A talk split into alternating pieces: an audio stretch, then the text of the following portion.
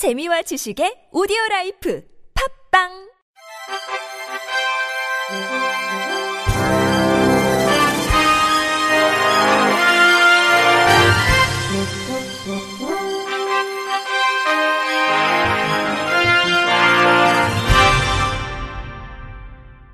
청취자 여러분 안녕하십니까? 9월 25일 수요일 KBIC 뉴스입니다.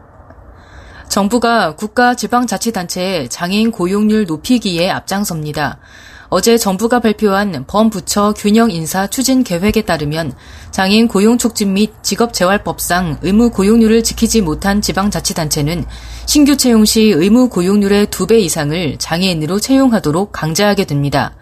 인사혁신처는 국가를 대상으로 한 인사 운영 지침에서 해당 조항을 반드시 이행하도록 하고 올해 상반기부터 시행 중이지만 지자체는 인사혁신처 관할 기관이 아니기 때문에 이번에 범부처 대책을 내놨습니다.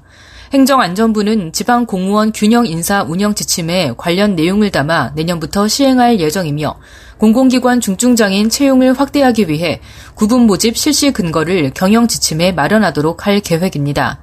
또한 국가 지자체가 내년부터 장애인 의무 고용률을 지키지 못하면 장애인 고용 부담금을 내야 합니다. 국가 지자체의 지난해 장애인 고용률은 2.78%로 당시 의무 고용률 3.2%를 밑돌았습니다.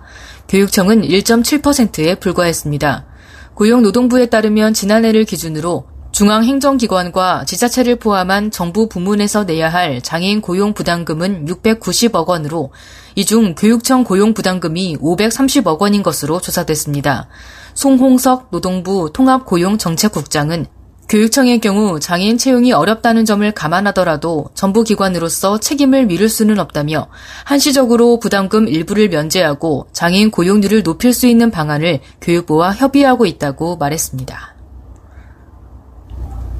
문재인 대통령과 함께 유엔 총회 참석 일정을 소화하고 있는 부인 김정숙 여사는 어제 모든 사람이 존엄하게 살아가는 지구 공동체의 내일을 희망한다고 말했습니다. 김 여사는 이날 오후 미국 뉴욕 국립도서관에서 제74차 유엔 총회 계기로 열린 발달장애를 위한 보편적 의료 보장 컨퍼런스 주제 발표에서 누구도 세상으로부터 거절당하지 않고 누구도 희망으로부터 소외되지 않는 세상을 우리는 만들어가야 한다며 이렇게 말했습니다. 지난해 평창 동계 패럴림픽을 언급한 김 여사는 장애 정도에 따라 치러지는 다양한 종목에서 선수들은 가장 치열하고 아름다운 서로를 만났고 관중들도 그들의 용기와 열정에 감동하며 모두 하나가 됐다며 수많은 편견과 차별의 벽을 넘으면서도 할 수 없다고 포기하지 않고 할 수 있다며 도전한 선수들은 모두 이미 승리자였다고 강조했습니다.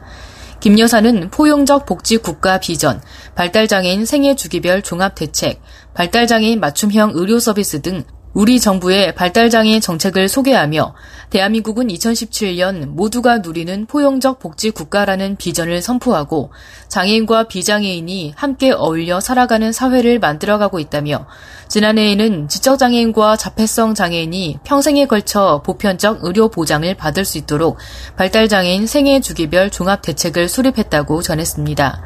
이어 영유아기의 정밀검사 지원으로 발달장애를 가능한 한 일찍 발견할 수 있도록 하고 집중 재활치료와 더불어 회복 후 일상생활 복귀에 어려움이 없도록 인프라를 구축하고 있다며 장애인 건강주치의 제도와 장애 친화 건강검진기관, 행동발달증진센터 등 맞춤형 의료 서비스를 제공하고 있다고 설명했습니다. 그러면서 유니세프의 차별 없는 구호 정신은 국경과 인종과 종교의 장벽을 뛰어넘어 전 세계 아동의 삶을 변화시키고 있다며 발달 장애인의 삶의 질을 향상시키기 위한 그간의 다양한 시도와 노력들이 유니세프와 세계 보건 기구 등 국제 기구를 중심으로 국가 간 공유와 협력으로 이어질 수 있기를 기대한다고 밝혔습니다. 한국장애인 고용공단 고용개발원은 지난 월요일 서울 맞춤 훈련센터에서 시각장애인과 청각장애인 고용 활성화를 위한 국내 및 해외 우수 사례 연구 착수 보고회를 개최했습니다. 착수 보고회와 함께 장애계, 학계 및 장애인 당사자가 참여하는 전문가 통합 TF 발족식도 가져 다양한 의견을 반영할 예정입니다.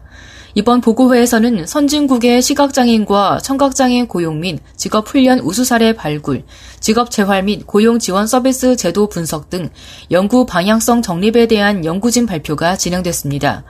공단 고용개발원 이정주 원장은 이번 연구는 우리나라 실정에 맞는 시각장애인과 청각장애인 고용 서비스와 직업훈련 모델 개발을 위해 중요한 의미를 가지며 특히 구체적인 직업 영역 개발을 위한 TF가 병행되기 때문에 시각장애인과 청각장애를 위한 다양한 고용 모델 제시와 같은 실제적 성과를 기대할 수 있다고 밝혔습니다.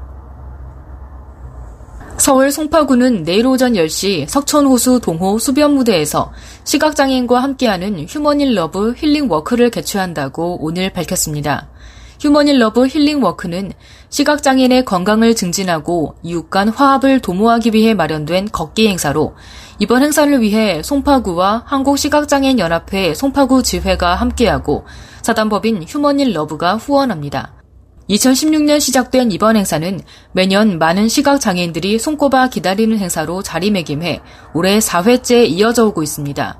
이 행사는 산책과 문화 공연으로 진행되며 관내 시각장애인과 활동 보조인, 자원봉사자 등 300여 명이 함께 1시간 동안 석천호수를 산책하며 호흡하는 시간을 가질 예정입니다.